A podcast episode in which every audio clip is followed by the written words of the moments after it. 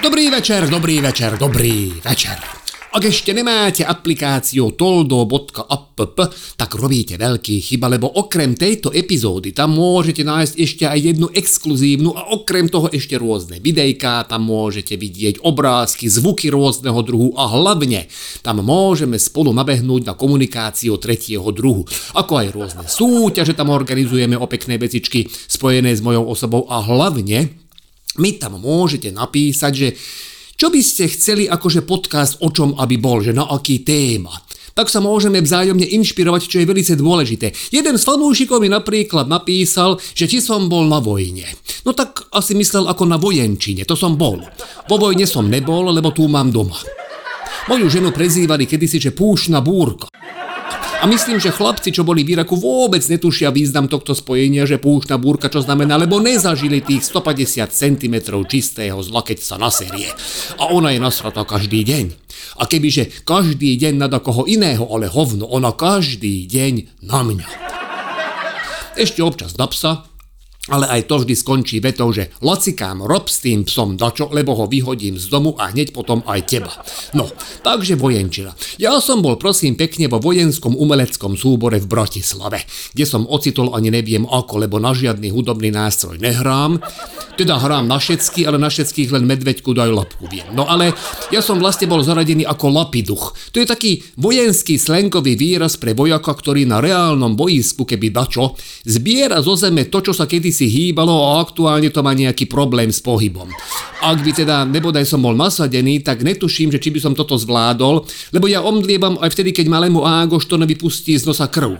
Naposledy mu to stalo mojím zavinením, keď som dvere z hajzla otvoril prúčie, jak by som mal a on bol akorát maršál z labkovej patroly a letel na pomoc kamarátom. Keď sme zrátali jeho rýchlosť a rýchlosť otvárania dverí, tak som uznal, že to chlapec zvládol celkom hrdinsky. Upokojil som ho vetou, ktorú mi vravieval môj apuci, kto stojí u dverí, toho da kto zajebe. Na to ma upozornil, že to nerímuje a že to má byť kto stojí u dverí, toho da kto uderí, ale som mu vysvetlil, že to, čo udialo, nebolo udretie a že moja verzia je správna. A ešte potom začal nariekať, že sa nehovorí u dverí, ale pri dverách. A to už som mal chuť mu dať ešte jednu, ale vzhľadom na kondíciu jeho nosných otvorov som to rozmyslel. No ako lapiduch na vojne by som mal mať základný výcvik prvej pomoci, čo ale v praxi by asi moc nefungovalo, lebo ak niekto trpí, tak ja neviem sústrediť a ak by som našiel koho ja neviem s prerazenou tepnou, tak by som sa k nemu zviezol na zem a teoreticky by som ho ešte ogrcal, čo by mu asi nepomohlo, ale zase asi ani extra neublížilo. Tak som len modlil a furt modlím, aby som nikdy nebol povolaný a skúšky napríklad som zložil tak, že som naučil iba jednu otázku. To boli skúšky akože všeobecné, okrem iného aj z toho zdravotníctva a ja som vždycky to zvrtol na samopal AK-40, lebo ten som mal naučený akože perfektne a 10 minút som vedel rozprávať o ňom ako. Prvá otázka, čo som dostal, bolo, že bodné poranenia. No tak som začal, že bodné poranenie môže vzniknúť napríklad bodákom, ktorý je súčasťou samopalu AK-40 a už som išiel. Hlavne bolo dôležité nezastaviť rečový prúd a nedať šancu, aby mi skočil takto do reči, aby neuvedomili, že hovorím o niečom inom, ako bola otázka. Druhý otázka bola určenie svetových strán v teréne. Tak som začal, že jednou z možností je určenie svetovej strany podľa tieňa, na čo sa nám môže hodiť samopal AK-40, ktorý okrem iného vrhá aj tieň. A zase som potom jedným dychom opísal všetky súčasti tejto zbrane. Tretia otázka bola už záľudná, lebo vraj ako treba postupovať pri zápale plúc. Na chvíľu som zamyslel a nakoniec som skúšajúcim vysvetlil, že zápal plúc je síce kurva vec, ale gulka v plúcach je ešte horšia. Hlavne ak ju schytáte zo samopalu AK-40. A keď som im tretíkrát hovoril to isté, už im to trošku nesedelo. Videl som taký zvláštny výraz v ich očiach, a napriek tomu, že to boli lampasáci, pochopili, že tu čo nesedí. Lampasáci, prosím pekne, to sú vyššie šarže. Ak nás počúva takto s modrou knižkou alebo mladé ucho, ktoré nikdy nebolo na vojne. No bola tam sranda, väčšinou.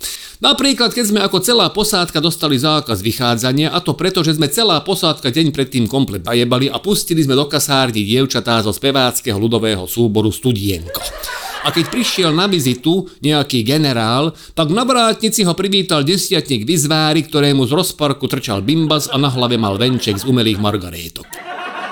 No tak som dajko chcel skrátiť čas, keď už sme tam teda boli zavretí a asi po pol roku pobytu v kasárni som zistil, že je tam aj posilovňa.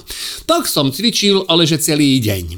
Čo samozrejme ráno zanechalo následky. Mal som takú svalovicu, že som si jednak nevedel vytredriť a jednak som nevedel stáť rovno čo na buzeráku nevyzeralo dobre. Buzerák je betónová plocha, kde bol nastúpený vždycky celý akože prápor, alebo rota, alebo čata podľa toho, koľko vás bolo a kde vás väčšine buzerovali. No proste všetci okrem mňa stáli pekne vystretí, len ja kokot som trčal z radu v predklone asi tak 45 stupňov. A major France mal pocit, že z neho robím piču a zrebal mi do ksichtu, že vyrovnajte sa, bojok. A ja mu vravím, že nedá sa, pán major. Teda súdruh major sme vtedy ešte hovorili.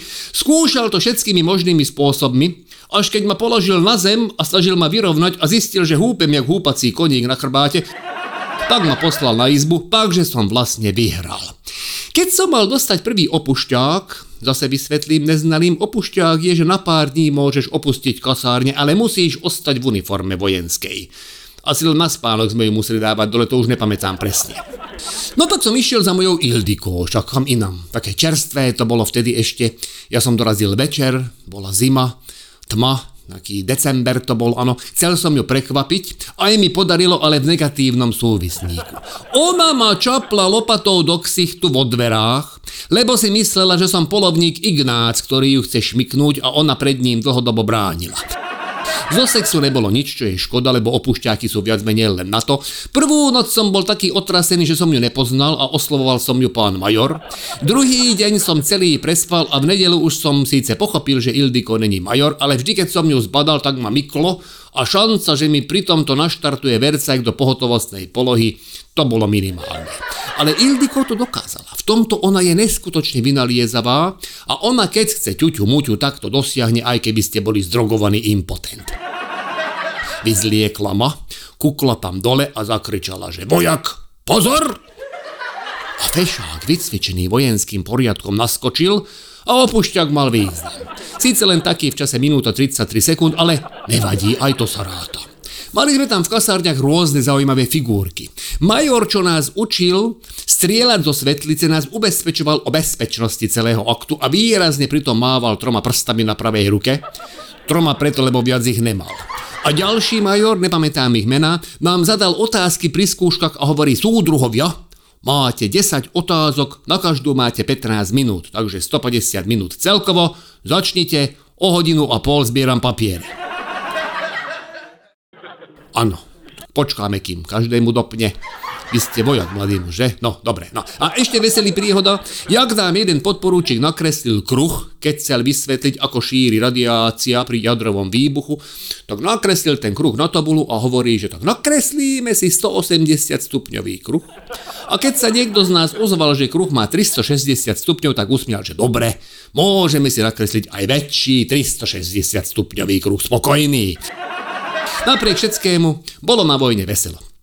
A keď nás koncom septembra za dosť chladného rána, bol to krutý september, ráno bolo mínus a my sme si dali akože zimnú výstruj, lebo však kosa, tak nás plukovník dojebal, že čo sme si to dovolili a my, že je zima. A on, že ja som tu na to, aby som povedal, kedy je zima. No, tak som sa mu pomstil a keď som išiel do Talianska, Pripomínam, že to bolo ešte to komunizmu a ja som musel pýtať akože devízový prísľub, aby ma vôbec pustili, to bolo v 87. Tak som pánovi podplukovníkovi poslal pohľadnicu z mestečko Arezzo s celým jeho menom, Poslal som to na adresu v kasárni a v texte pohľadnice bolo, že krmelec je pripravený, pošli jelenia. Kontrarozviedka bola v jeho kancelárii asi hodinu po doručení pohľadice a mal chlapec čo vysvetľovať. No, takže takto som sa ja mal na vojenčine. Ďakujem fanúšikovi Milanovi za skvelý tip na podcast a ako odmenu mu posielam nové CD Krímeš. Ak chcete aj vy, tak budem rád, ak sa spojíme na aplikácii Toldo, toldo.app je priestor, kde môžeme spolu zažiť ešte viacej zábavy a samozrejme nezabúdajme, že stále sme s Ildiko na turné s predstavením Lacikám nedráždi, o chvíľu vyrážame na východ, Stropkov, Košice, Rožňova, Moldova. Viac nájdete na www.láslo.sk Všetkých pozdravujem a teším sa na vás opäť o týždeň. Vysont! Látásra!